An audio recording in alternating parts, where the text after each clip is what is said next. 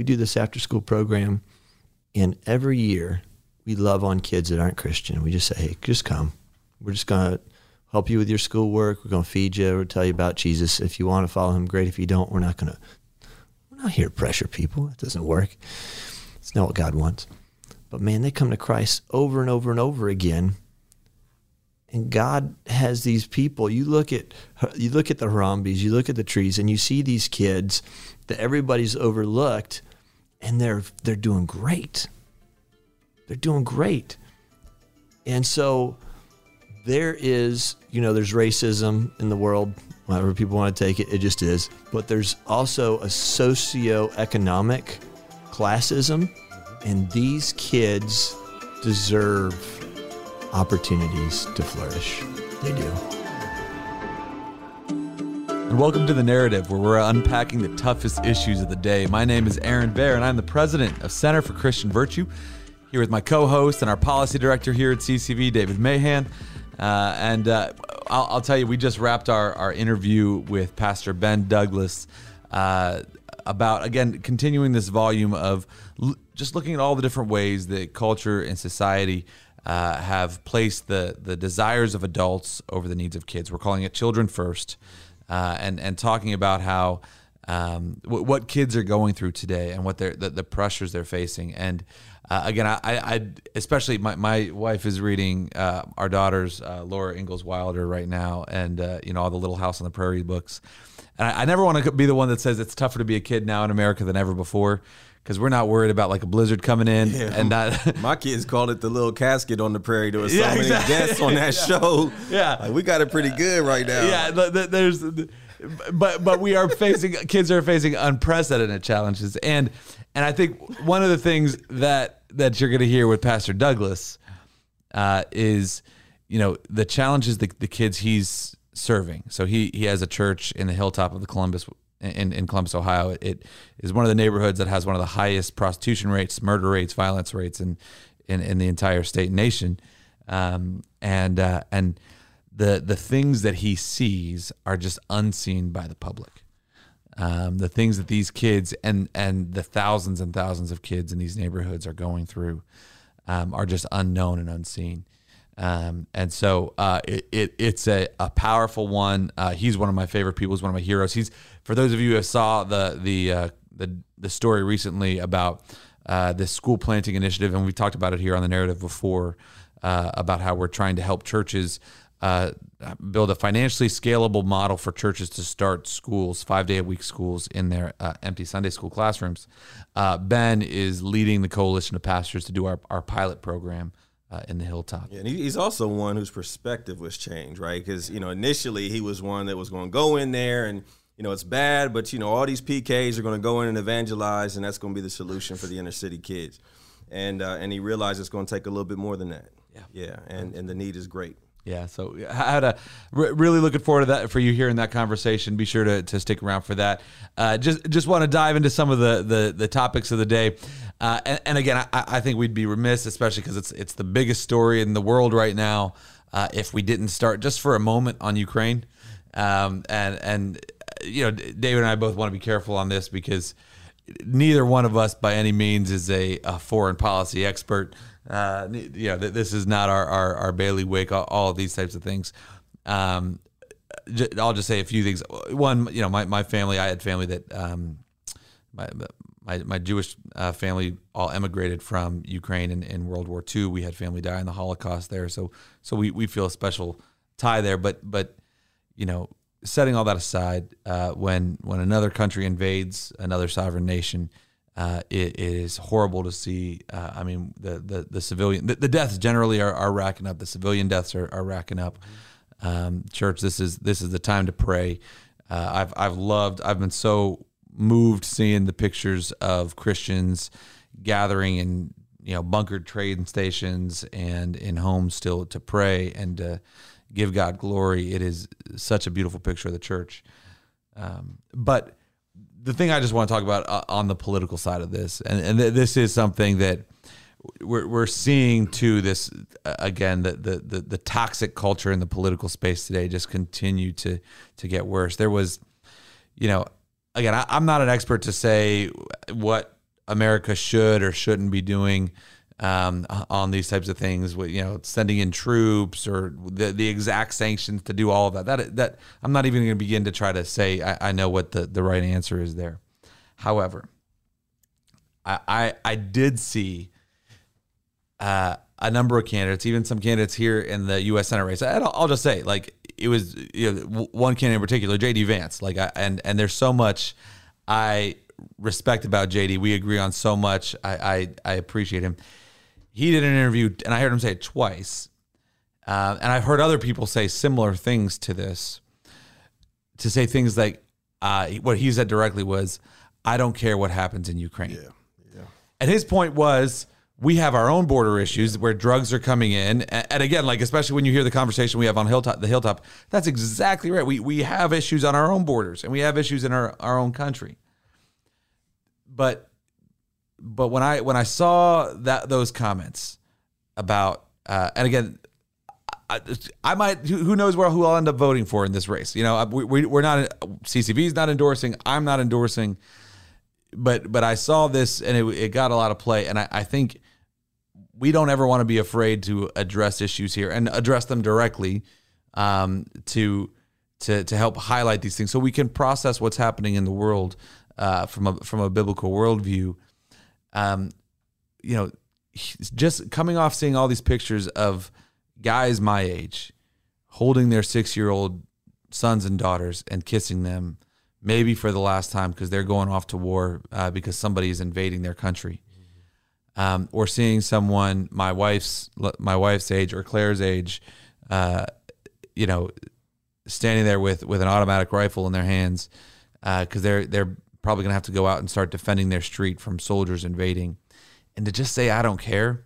And here's the thing too, you know, you and I both uh, know JD well enough to know he doesn't mean that. He right. like he, he's not a heartless guy, but there's just this this uh this mentality in politics today that you just you just got to say the the brashest, most over the top thing yeah. to get a headline, uh, and we we got to be better than that, you know. You know, I, I, think you know. First of all, he, he, said that you know before all of the footage was rolling in, and th- I get it. Um, but but I cringe when I heard that as well. Um, I do just uh, just as an aside. Um, I know many people are praying for Ukraine, and um, uh, you know, folks are, are needing medicine. We're hearing about reports of you know diabetics that are in bunkers and can't get medicine. Um, my prayer is that is that even in persecution, I think that the, our faith, our, the body of Christ, will shine the brightest. And I'm praying for miracle signs and wonders to happen. He is the same God yesterday, today, and forevermore. And I'm praying that you know healings would just pop out of everywhere you know because of their, if you they have no other answer they have no medicine no medical attention soldiers are dying and um and uh, as the tanks start to roll into you know Kiev and and all these other all these other cities um, I think the needs are going to be great and I think the body of Christ are going to be the only ones there to fill it and so please keep them in prayer yeah. Um, you know, even aside of all this political stuff. Well, and that's again, that, that's the the the part of it for us, in, especially for Christians, is we're we're we're trying to engage uh, in, in, our world and, and be effective, be communicate effectively, all these types of things. Like there's real people uh, that are suffering right now, and again, no no matter. And again, this this is there. There's such an analogy here to what we are going to talk to Ben Douglass about uh, later on. Um, you know, there, there's such a uh, a rea- there, there, there's a real person at the end of it. That's so right. so we want to still be caring for that person, even if we disagree with them, even if, but but we have to we we can't be callous towards them. And, and this is this just gets to one of my things about how, you know, when we're we're talking about how we engage, how we about about politics today and culture today, um, you know, what we do matters. How we do it matters too. Yeah. You know, the the the it's it's funny not to say that God doesn't care about the results or God doesn't care about the out- outcomes. Obviously, He does.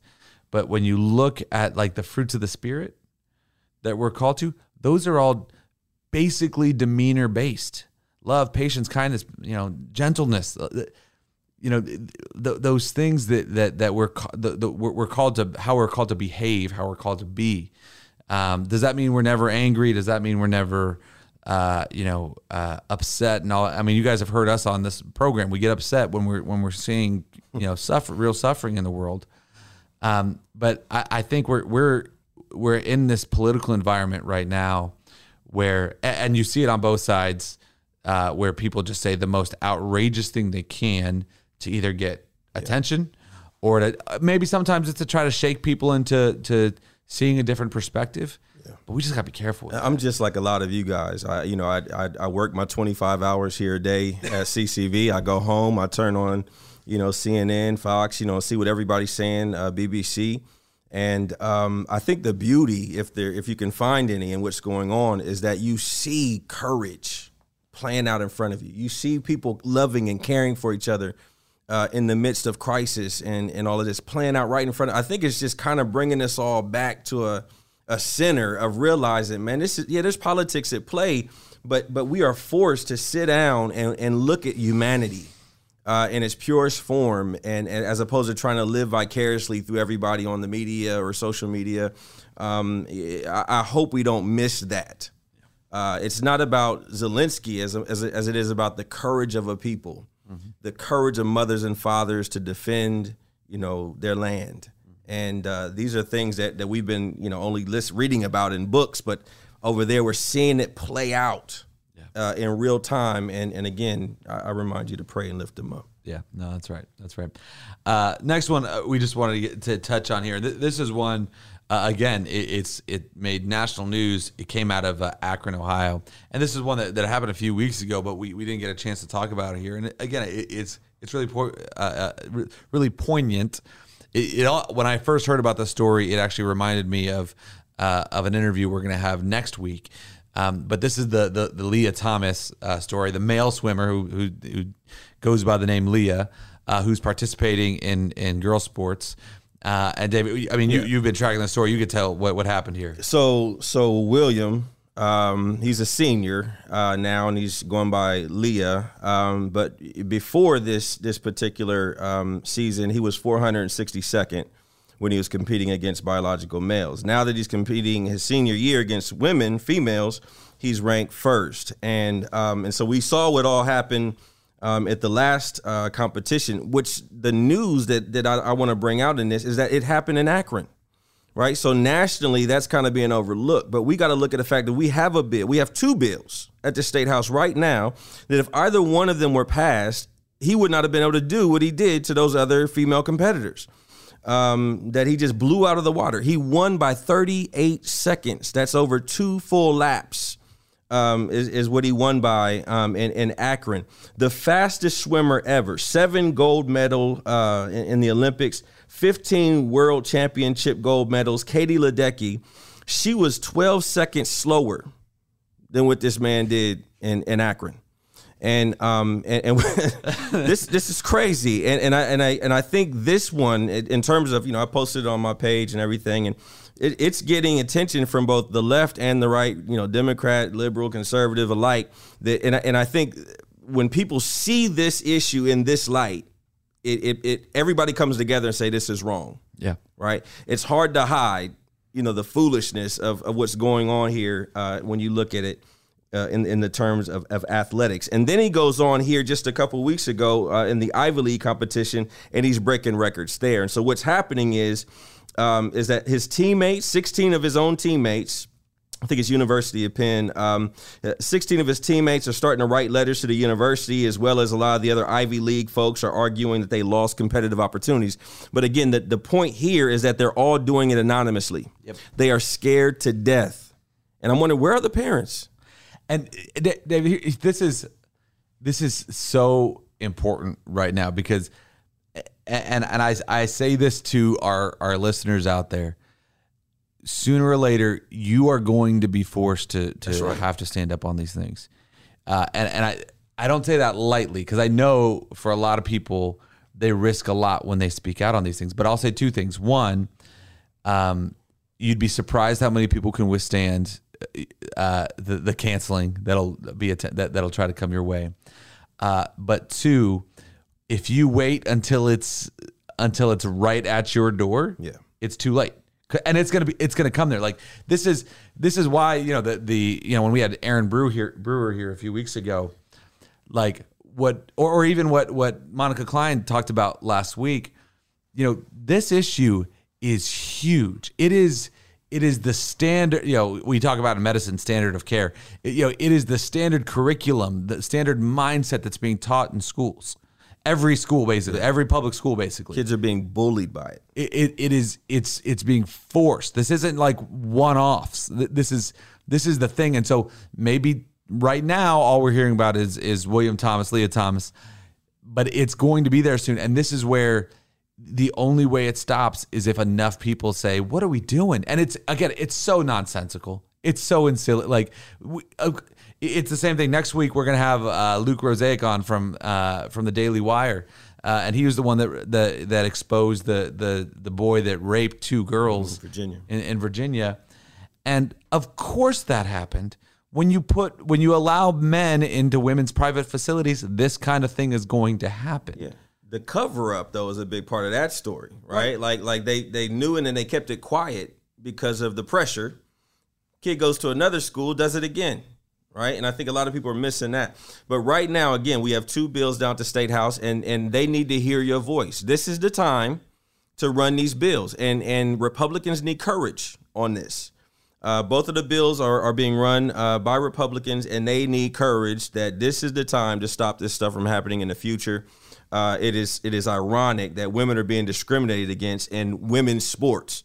Um, but that is listen. I'm calling all old school hippies, all you old school feminists. Listen, your work is not done. Fight for these Title IX rights of uh, of young ladies here in the state of Ohio, and we need to hear your voice now. Amen. Amen.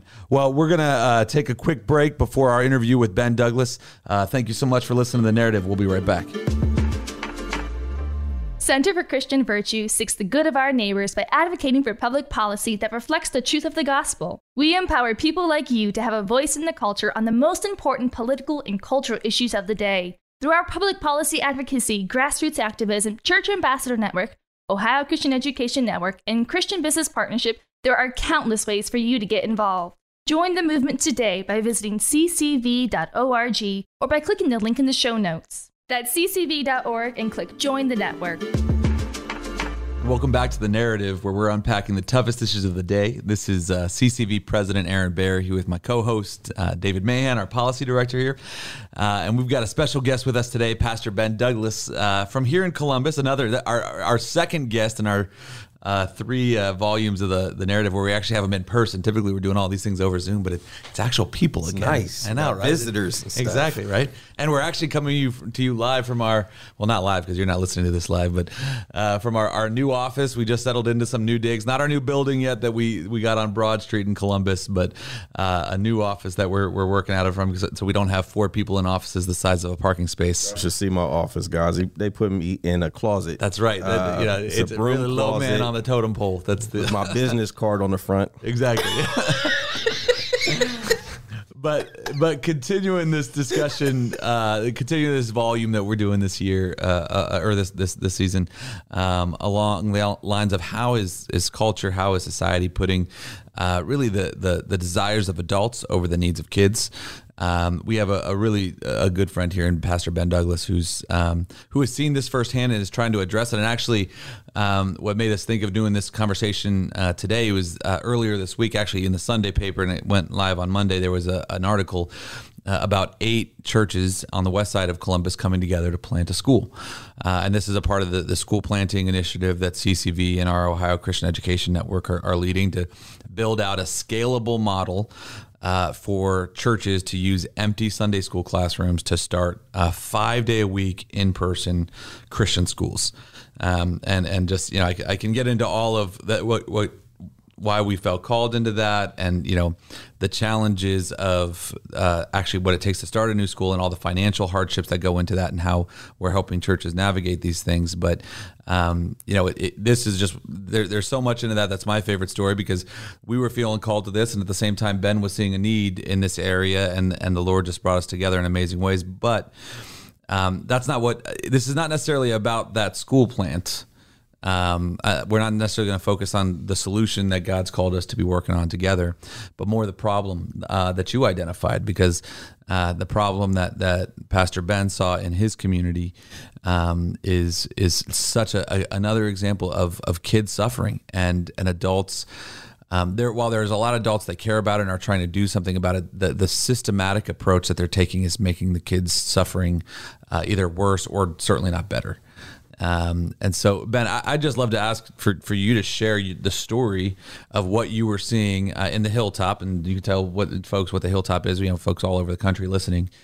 Um, but but what you were seeing in the Hilltop of Columbus uh, that that kids were dealing with, and why you sort of felt called to get into this education space. Yeah, thanks, guys. So before we, I just want to thank you guys. You know, we wouldn't be starting a school in our neighborhood without CCV and um, I really appreciate um, the way we've partnered together to make this happen for kids that are growing up in an impoverished neighborhood that are really struggling with education, and it's, it's really um, countercultural to be a Christian. A Christian worldview is not valued; it's mocked in my neighborhood. And so, man, if it wasn't for you guys, I just don't. We wouldn't, but God knows what He's doing. God is way ahead of us. And we had no idea when we got started how far we were in over our heads, but it didn't matter because God had, the, had this team that He's bringing together, you know, to make it happen. Um, get back to your question, you know, when COVID hit in um, 2020, obviously we were all caught caught off guard, and the schools uh, shut down as you would expect. And kids were supposed to start taking online classes. But what happened was the kids weren't logging on in my neighborhood. And they did a map of Columbus. I, so our neighborhood, just kind of background for our li- the listeners, it's it's um, an impoverished neighborhood. It's the west side of Columbus. Um, lots of violence, lots of drugs, lots of trauma and abuse, generational poverty, and um, so when they shut down, man, kids don't have computers. They don't have internet. You know, I, uh, well, we couldn't, we, at first you weren't supposed to do anything. So we didn't go out. But when I went out later and I talked to like one of the kids in my youth group I'm really close to, I said, man, how'd it go? He said, I didn't log on to school once all spring. He didn't have a computer. Like he doesn't have a computer. Like, how are you supposed to log on? He doesn't have internet. They didn't have internet at their house. They had their mom had a phone, you know, with internet on the phone, but it's not the same as having a having a hotspot or having any kind of internet base. And he's he's not alone. It's pretty common. And so you have all these kids that couldn't get get on. And so if you drew a map of the city and said where were people not logging on, the hilltop would be, and, and you look at the impoverished neighborhoods, the same thing, bright red. I mean, it was just meant there's nobody logging on, nobody's getting in, nobody's doing what they're supposed to do. And so people are just out not doing schoolwork. So it was, it was really a bad situation, which is why um, churches started saying, "What can we do to, to kind of work on that?" Yeah, but, but now now go back even further. Yeah, that, though, thank you.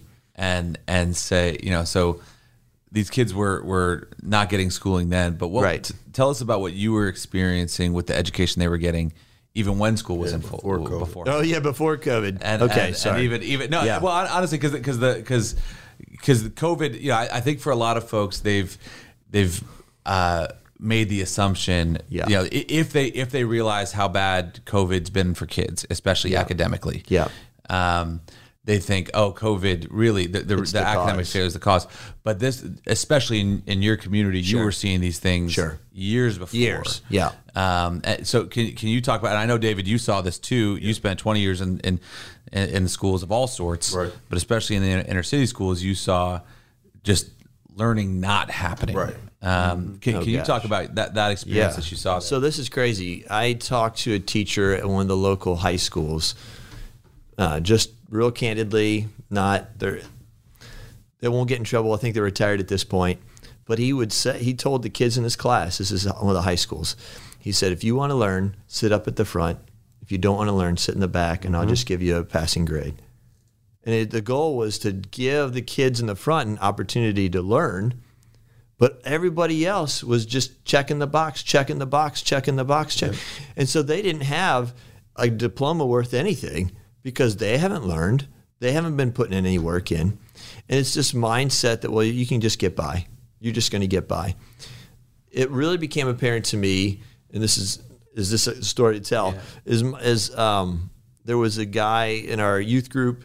He comes from as is um, mom drug is a drug addict. His dad is an alcoholic, and uh, he lives in crazy poverty. Like it's it's just crazy.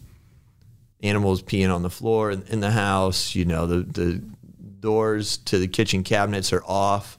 There's a sheet. There's holes in the wall. It's dirty. It's just dark. smells bad when you walk in, obviously.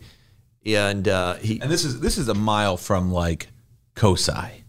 Right. Yeah, yeah. This is like From, a mile and a half from COSI- COSI. Yeah, COSI Yeah, yeah, is the, Beirut. the, the yeah the, the sci- center of No. science and industry, like the big Right. children's museum No, here. That, no, that no, no. Everybody co- like everyone drives in from the suburbs to go to COSI, and right down Right. right, you know, a mile and a half from the Ohio Theater. This isn't you know some Right. far. This is No, this yeah. is yeah, this is this is just how life's hard, man. Life's hard for a lot of people, a lot of people. And so he came to our youth group. He became a Christian, so we baptized him, and he was going into high school the next year. Jason was, and so he. Uh, I remember I was driving him home one day from youth group where we hanging out, and he starts. We're talking. We talk on the way home. It's good, and he starts begging me. He said, "Ben, I don't want to go to the, the high school, and I don't want to pick on the high school, but it it's just what it is." And so a kid had, er, you know, a couple years prior to that, a kid had his throat slit in, in one of the assemblies, and it was just really tough. It's just tough. It's just tough. The middle school he's in, right at that point, they had arrested a whole bunch of guys for bringing guns to school, and a girl jumped a police officer with a knife while they're arresting people. Like, you're not going to arrest my boyfriend. Anyway, so he's like, you got to get me out of here. And I'm like, look, this kid's on the basketball team. He's got a 3 4 GPA. He's super nice. He just started following Christ. He's a quiet kid, but he works hard. And he does. He still works hard. But that's a whole nother problem, the way they treat people in, in fast food. But um, so I'm driving home. He begs me. I'm like, dude, we'll take whatever it takes. We're going to get you out. We're going to get you out, man. And so we uh, we went to um, a local Christian school, and I had some connections there. I said, "We'll be able to get you in. This will be great."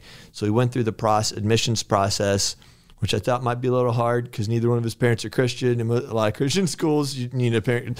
Maybe they'll, a pastor. They'll they'll pass him through. So we get through the we get to the place. We're sitting in front of the principal, and I'm thinking.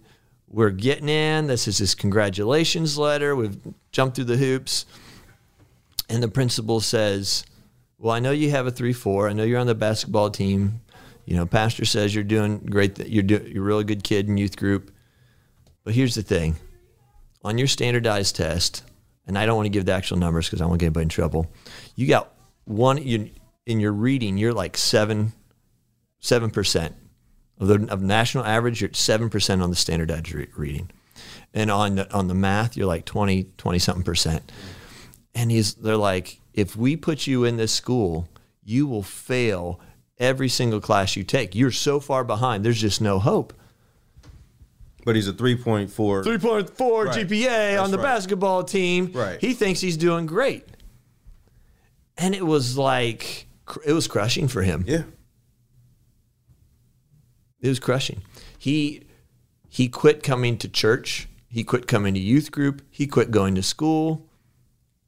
I remember I was driving. I dropped one of my kids off at the preschool in the in our neighborhood. As I'm driving through the alley, I come out to the other side and onto the street. There's this group of guys that should be in school because it's school time. They're school age, but they're not in school. And one of them sees me, flips his hood up, and turns away. I'm like, is that who I think it is? Because that seems a little shady. Like normally people don't do that kind of stuff around me. You kind of get a feeling after you've been there for a while. I was like, I think that's him. So I slow roll it past him, like slow rolling, waving at the guys. Hey guys, what's going on? And everybody's like, oh! So I, I came up to him later. I said, "Yo, was that was that you? Were you out there hanging out with your friends?" He said, "Yeah, it was me, Pastor Ben." I was like, "Brother, what are you doing? You know you got to go to school." But dude, the the kid gave up. He really gave up because he realized they'd been lying to him. The pub they'd been lying to him in the public schools. Now I understand like you're trying to teach to everybody's ability, that kind of stuff. You're trying to keep people positive, not dropping out. But man, it's it was like eye opening to me, and that was just the first. And I don't know how much you want me to talk about this. I got so many more stories. Well, well, will you tell the other story about about the the one young woman too that uh, got into OSU? Yeah, because I, I think that's that's really good. And then David, I, I'd love for you to share about the success sequence and how because because I, I do I do want to point out one thing here, and there is a we because you know we support things like the backpack bill and Yeah. you know school alternatives. We'll we'll be you should. we get yeah you should everyone should support it. I mean, I'm not trying to. Yeah. you need to. yeah. kids need uh, 'em, choices. Yeah, no, I'm just the- being honest. You yeah. need choices. the the the you know people will accuse CCV of being anti-public school or things Yeah. and and and and also a lot a lot of times they'll think that we are accusing everyone involved in the system of being bad people or not caring about kids or all of these types It's of things. definitely not. I, I think what's what's important about this and, and about the story you just shared, especially the, the context of all of this, is that the the the whole the whole ecosystem in the hilltop, right? And the hilltop is not is not alone. There's there's communities like this all over the country, uh, let alone all Oh, over yeah. Columbus, all Oh, over yeah. Ohio. Um, the whole ecosystem there is is built for kids to fail. I mean, it, it's the the the the poverty, the the the the the lack of jobs, the lack of family structure, the the the values that are pushed on the kids. I mean, and so so by all means, lots of sympathy to the the the public school teachers and and oh, leaders who It's you so tough, that, man. That that teacher you so said tough. like I on the one hand it, it'd be really easy to stand back and, and look at judgment at him and Judgment, say how dare you just let these cast these kids off well mm-hmm. the system is telling him he has to pass these He people gets through in trouble if he sends a disruptive student to the office. I sat in those classrooms and watched. Like, listen, can we get rid of this kid? Like, you know, t- send me, David, I can't. Yeah. Right? They'll, they'll get rid of a teacher for for um for for discipline a child at all. And so I, I respect him for trying anything. Trying something. Yeah, yeah. To, to make to incentivize for those of you that want to learn, it, it gives them an opportunity to step up, right? Because otherwise they just sit there frustrated. I, I can't tell you how many times, Pastor, I've been in a situation like that where I've talked I've to seen it. in this process of starting the school. I've talked to principals from Columbus City Schools that are not in the system now, so you don't go after don't go after anybody. Okay, but they told me it was like their hands are tied behind their back and they're getting punched. It's like give them the ability to do to have freedom in their schools to do what they need to do. they were exasperated before COVID. it's so for frustrating. Yeah. Oh my goodness. and the and the you know again this is where And I'm not blaming teachers or No, principals because they I- love the kids. Yeah, it breaks my heart. where I, I this is me now speaking. I will blame the teachers unions. I will br- blame the bureaucracy all around it mm-hmm. that says we have we we're, are going to be able to show certain passage rates. We're going to be able to show certain literacy literacy rates, and this is this is what we've seen happen time and time again at the Ohio State House. We've seen this in, in all states all over the country, which is we pass things like the third grade reading guarantee, or we pass things like the graduation rate requirements, and when we pass them with enforcement mechanisms in there and all of a sudden the data comes back and it's we see the, the if we get a, just a glimpse of how bad you know literacy actually is in our schools or how bad, uh, graduation rates actually are if we were to actually enforce the standards that that that should be set forward the numbers would be so embarrassing for the schools they would you know there would be this big public outcry. So what we do is we do things like grant what we called safe harbor or we we grant waivers or we grant all these different things. So we don't have to face the rea- you know the the, the politicians at the state house and the politicians and, in, in governments all over the country don't have to face the reality of how bad the problem is. Yeah. and but but meanwhile, kids just aren't learning to read. It's, And- it's hilarious when they talk about private schools being unaccountable. Um, like you know, they're not required to take such and such tests. Like, we are you serious? Uh, the fact that parents are screaming and clawing to get out of this neighborhood, Right. right, so that their kids could go somewhere else where they could be successful. Uh, I, I think the accountability of, of people just walking if Right. you don't, yeah, meet the standards is enough. Yeah, no, that that's right. So, Ben, could you share the other Yeah. story? Because again, I think this is again quintessential of how the the the, the entire system built around it is is uh, set up for almost expecting failure in many ways. Yeah. So I another girl, I'll call her Alice, that was in our church, and she was there. You know, been there twelve years. She was there as long in the back as I can remember. Really sweet kid, really smart kid. You know, there's um, there's kids that you know are destined for success when you hang out with them. Like, oh, okay, you got some talks on you. You can, you know how to talk, you know how to move, and you know what you're doing. She was pretty smart, and so she went to one of the better of the two high schools, and she's there, and um, she's preparing to go to college. She went, she got a, she got uh, a scholarship to Ohio State. I don't know how much it was, but she she got it. I, I think it was a full ride, but I don't even know if that's possible. I haven't been able to talk to her since since this happened. And she went there, and the first semester she's there, she gave up. Mm-hmm. This is the better of the high schools, and this girl, like, if you had told me that she's dropping out, I'd be like, no. Like, I wanted to go talk to her, like, why are you dropping out? I know you can do this. Maybe you need to go to Columbus State because you haven't been prepared. And the problem was they're just not preparing the kids, right?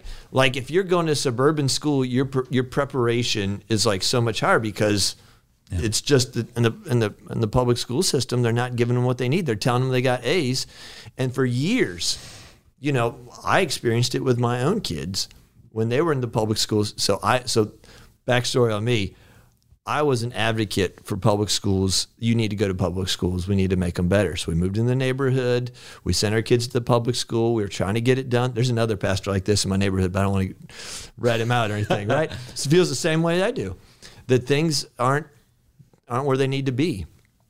And um, so we for our own our own daughter, when she was going through school, it was like she's doing great, straight A, she's blown out of the water, but she wasn't doing well. And I don't, emotionally, she was really having a hard time with the way that the kids were acting up in school and disrespecting the teachers. You know, you cussing teachers out and you're flipping over desks. You can say it's classroom management. every day. Every it's exhausting for these kids to Right. sit in that every day. every day. And she, you know, part of it's like you're just not. She's not used to it. Oh. Like we're not screaming at her. We're not. You know what I mean? So she goes in, and it's like the wild west that she's living in. And these teachers, like I know the teachers, they're so sweet. They're so nice. And they're still holding a hard line. She was in the teacher, it was pretty hard. You know, I should have like, by the books, teacher, not going to put up a lot of stuff. And yet it didn't matter. It did not matter. The kids were just losing it. How many kids were in your class, by the way? Gosh, I, my understanding is there's like 30 kids in the class.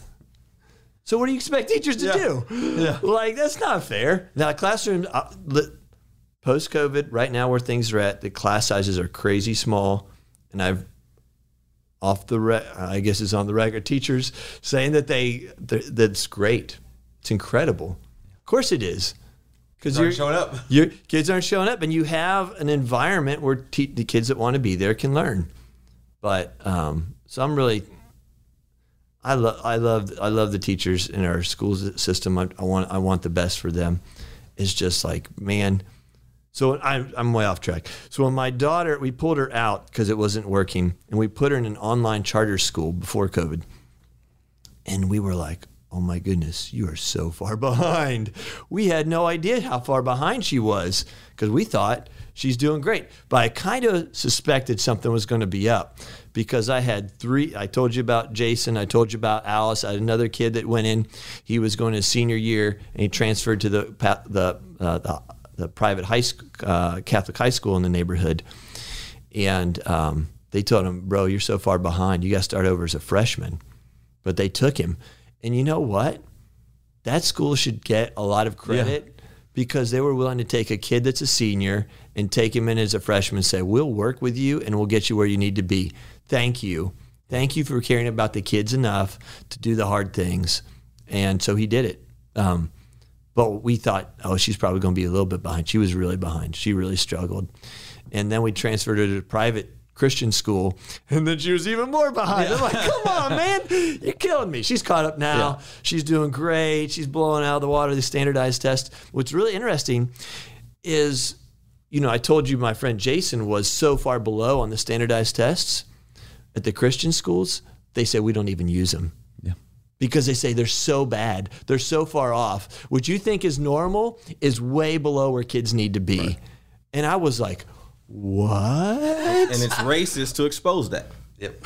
That's where we are. Like we have, it's the the test is wrong. The evaluation tool is wrong. Yeah. Not the fact that these kids aren't graduating, these kids aren't Yeah. showing up, and if they do graduate and go to college, most Yeah. of them drop out in the first year. Yeah. Because they're not used to that kind of rigor. They're not used to the rigor. Right. They're, they're way behind. It's it's it's a mess. Now, now, so I okay. so so I asked the administrator when Jason couldn't get into the school. I, I went to the administration. I said, "What the heck am I supposed to do?" We got here's a kid that's got a three four GPA on the basketball team, super nice guy. What am I supposed to do if I can't get him in here in high school? When, what do we got to do? They said you can't wait till high school.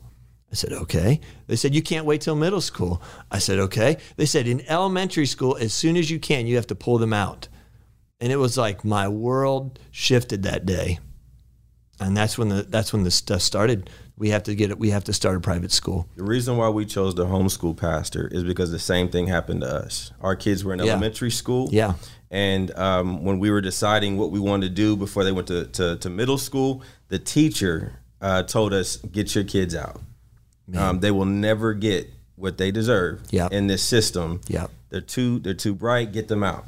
And um, and that's what we did. And so we lived on one income Yeah. and uh, I worked my behind off, and my wife homeschooled, and um, all the way up until high school. Yeah. and it wasn't because we were that rich couple that could afford to do so. Right. You know, my kids grew up broke. Yep. Because we put their education above Yep. all the other stuff, and I was not sending my children Right. to a school that was worse than the detention centers where I was working. Right. At the time, I was volunteering in detention centers. I said I would never send my kids over here. Wow. Because there's more order in the detention center. Wow. Than the public system. I, I want to. I'm gonna. I, I wish I had my glasses I could put on to do my Troy McIntosh impression, our, our director of OSA. Just He's just awesome, we're- by the way. Yeah, He's Troy's awesome. the, leading the school planting. Shout out to Troy. Just just so we we make clear here, because I I can hear folks in when, when we talk, start talking Yeah, about class on. sizes and all these things about being like, oh well, you know, the first thing they'll say is, well, it's because we underfund these public schools. And I just a few things just to we do not there, there is no evidence. Anyone who says that they, we underfund public schools, just ask how much money would be properly Yeah, what funded. would it take? What would it actually take? Because you take Columbus Public, we spend 23 grand per kid there. You know, private school tuition, eight, nine, 10 grand, you know. We spend 23 grand per kid at taxpayer dollars in Columbus Public. Uh, few few just numbers for you just to to to make this point. Again, there's nothing special about Columbus Public.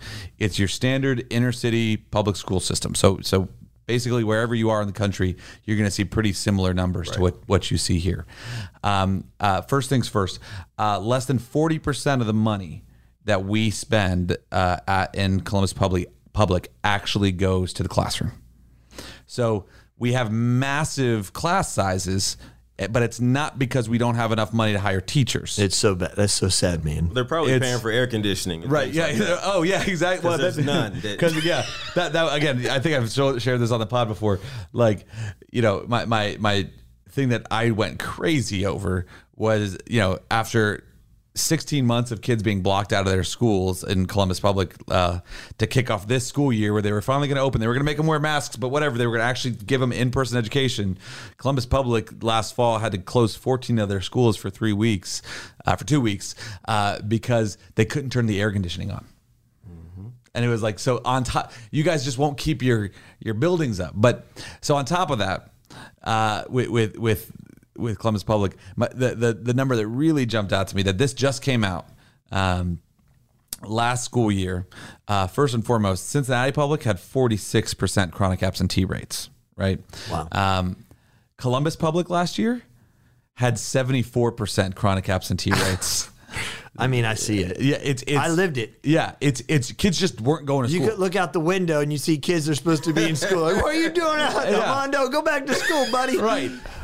Meanwhile, meanwhile, Columbus Public, the, the number, the amount of money they got increased from twenty two thousand to twenty three thousand dollars per kid last year. That's how much money they got from taxpayers, not including all the extra COVID bailout money that was that was thrown around. But of that twenty three thousand, they only spent thirteen thousand dollars. They they pot they they're just sitting on ten grand extra. No. Statewide in the state of Ohio, oh goodness. there's eight point seven billion dollars that the public schools did not spend last year that they just are sitting on. Like it, it's it's and it's their rainy day fund eh, or, or whatever. It, it's it's absolutely insane what they've done. It- there there is not there is no evidence, and, and we actually have the evidence that shows the more money you spend on education. Our, our state auditor did this whole report. More money spent on education doesn't mean better outcomes.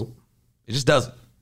Um, so again, there, there really is no argument against these things, especially when the focus is kids, when the focus is teachers unions, Bureaucracy. when the focus is buildings.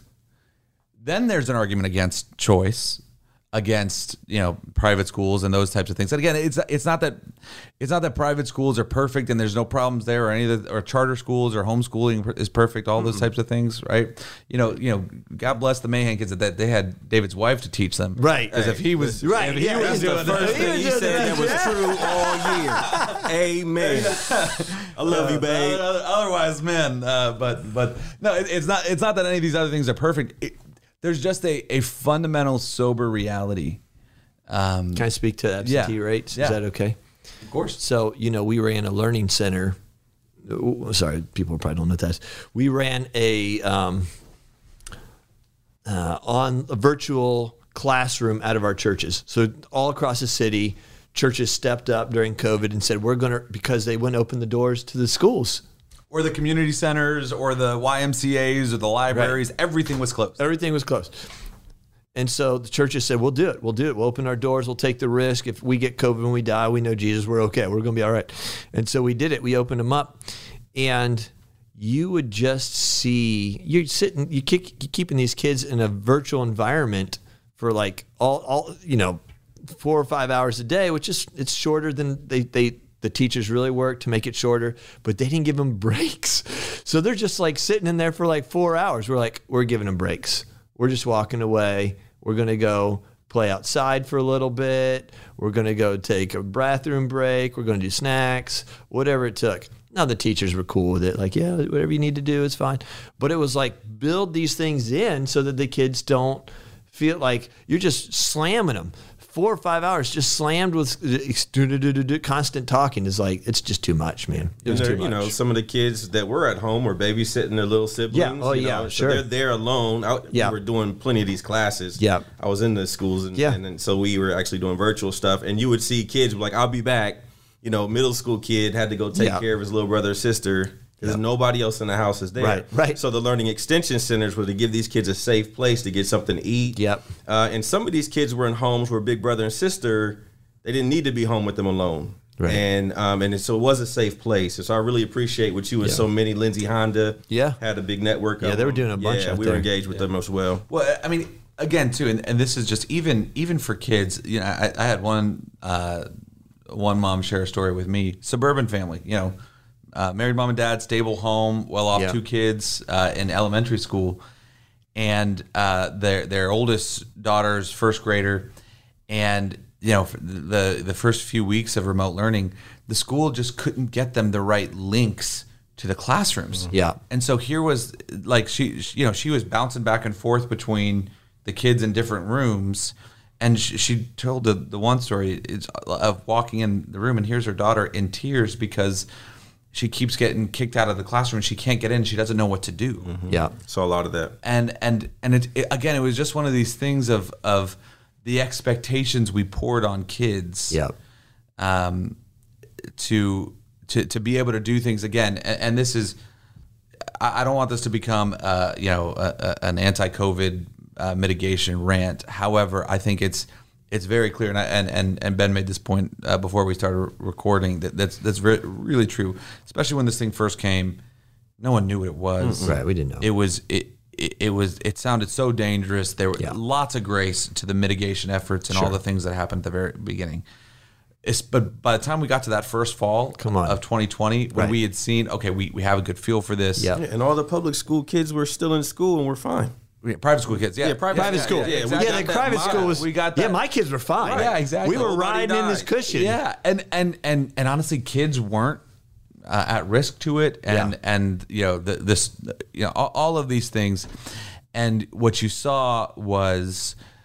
Uh, again, such a, a the quintessential example of us putting whatever risk there was to adults, putting that risk above Yeah. kids. Oh yeah, totally saw that. It's so awful. And kids taking an an unbelievable. Uh, we you know I. I I constantly was saying when when they first started this, I'm like guys um, COVID is not the only thing we got to be worried about when we talk about taking these kids out of school and I'm not hearing enough about that on the That's news right. when when this year started up and kids started going back to school and I'm talking about inner city like like Yeah. five minutes from here Yeah. right and and pastor I, I've taught in the schools that you're, you're talking Yeah. about Yeah. on the west side. They were calling like frantically. We need speakers to come in and work with these kids. I'm like, what's what's the problem? Like school starts next week. They're like, all of the crime that was going on over the summer, um, that's coming to the building, you know, and we don't know what to do. School started, and they could not control the the students. And again, I don't blame the students. I, I blame the structure that was shut down that was supposed, you know, to to kind of keep them, um, you know, a lot of them were eating at home, and the school was where they get their, you know, at least two meals at the school. Um, they shut that down. Parents still had to work, so there was no supervision at home right? And when school started up, all these kids flooded back to the building. And then when it came time for the speakers to come in and do our thing to kind of help, you know, eh, with the kids, they were too ashamed to have anybody in there. Nobody wants to see, you know, your dirty house, right? So well, no, but, but it's and it's not just nobody wants to. The the the system is built so that you don't see it. right. Like we we've we've built a a a a, a structure again of of of schools that the the the worst, the ugliest of it. Why why do we have closed enrollment in Ohio? Why why when you look at a map of so uh, open enrollment policies are the ones that say if you are if you are a Ohio student you can attend any uh, Ohio public school in the state. If you can get there uh, by the time school starts and get home uh, afterwards, doesn't matter where you live, you can go to that school. Oh, 80% of Ohio school districts have open enrollment. But if you looked at this a map of Ohio, and the Fordham Institute did this study, if you look at a map of Ohio at what districts have closed enrollment, you see all bright blue for open enrollment, and then you see dark blue in all the suburban schools surrounding the inner city course. Of course. because those like this is the system that's been built to keep uh, keep families to keep most of the, the, the, the state from seeing the tragedy that's happening they to keep those kids out from from those, the schools that are failing and that are suffering and devastated and these kids that are are are not learning and have become violent and all these things to keep them from getting out and anybody from seeing it. I mean, that, that's the thing is that COVID just made it like people thought, oh, I'm, you know, I, I'm able to just work from home now. This is so great. What's so bad about working from home? And it's like, no, you, you're just not seeing the suffering that this is doing in the inner cities, especially. Right. Yeah.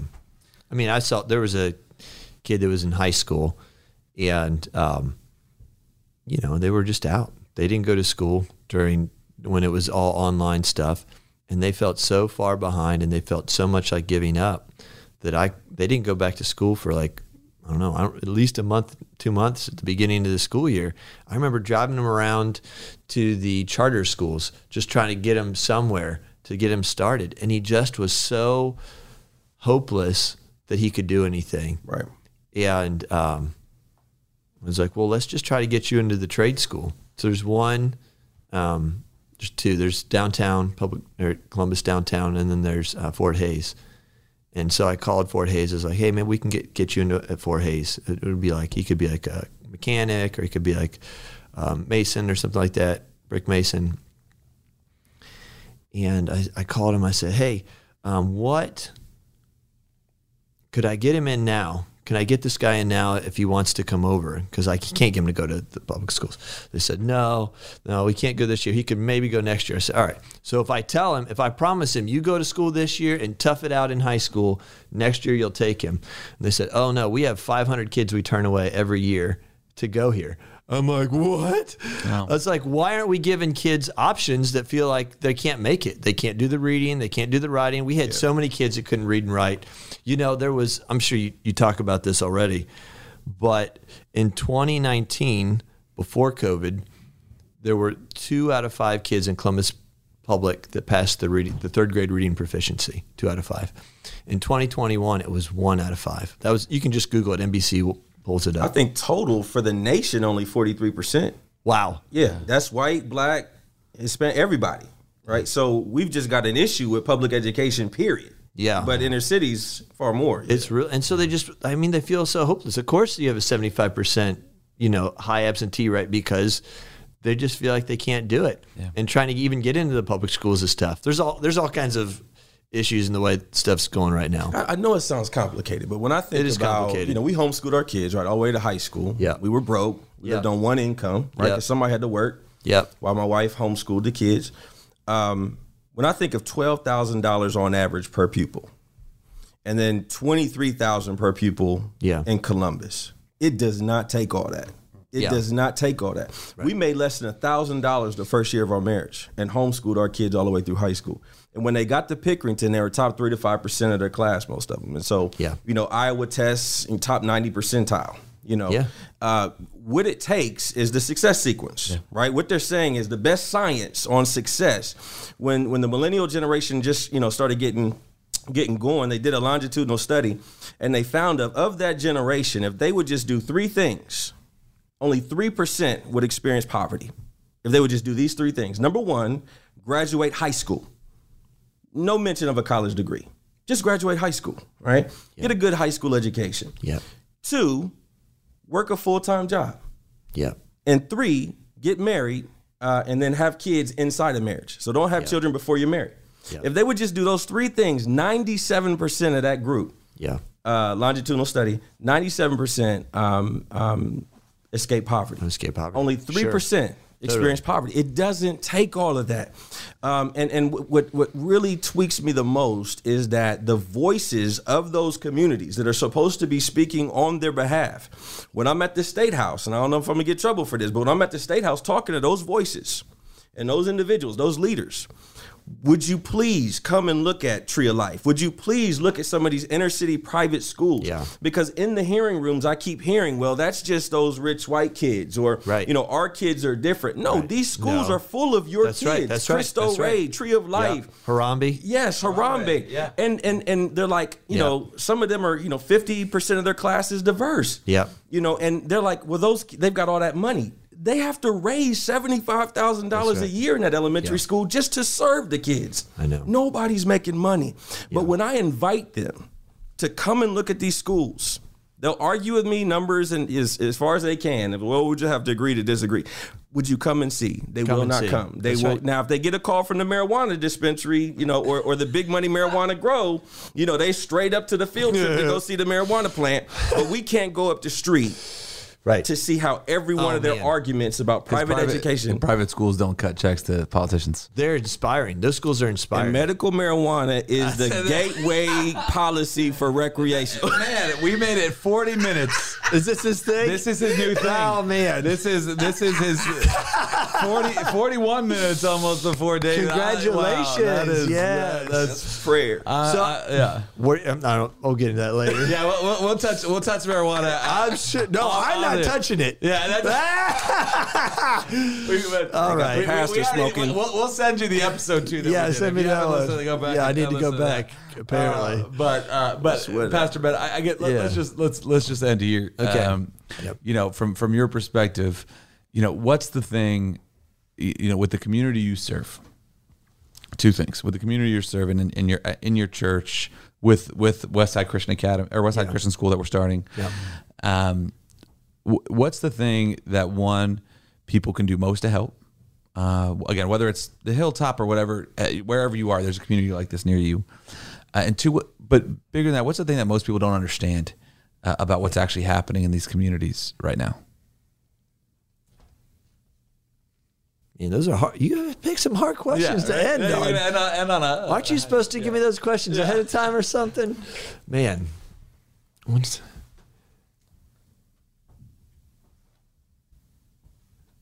I th- I think the thing that people don't know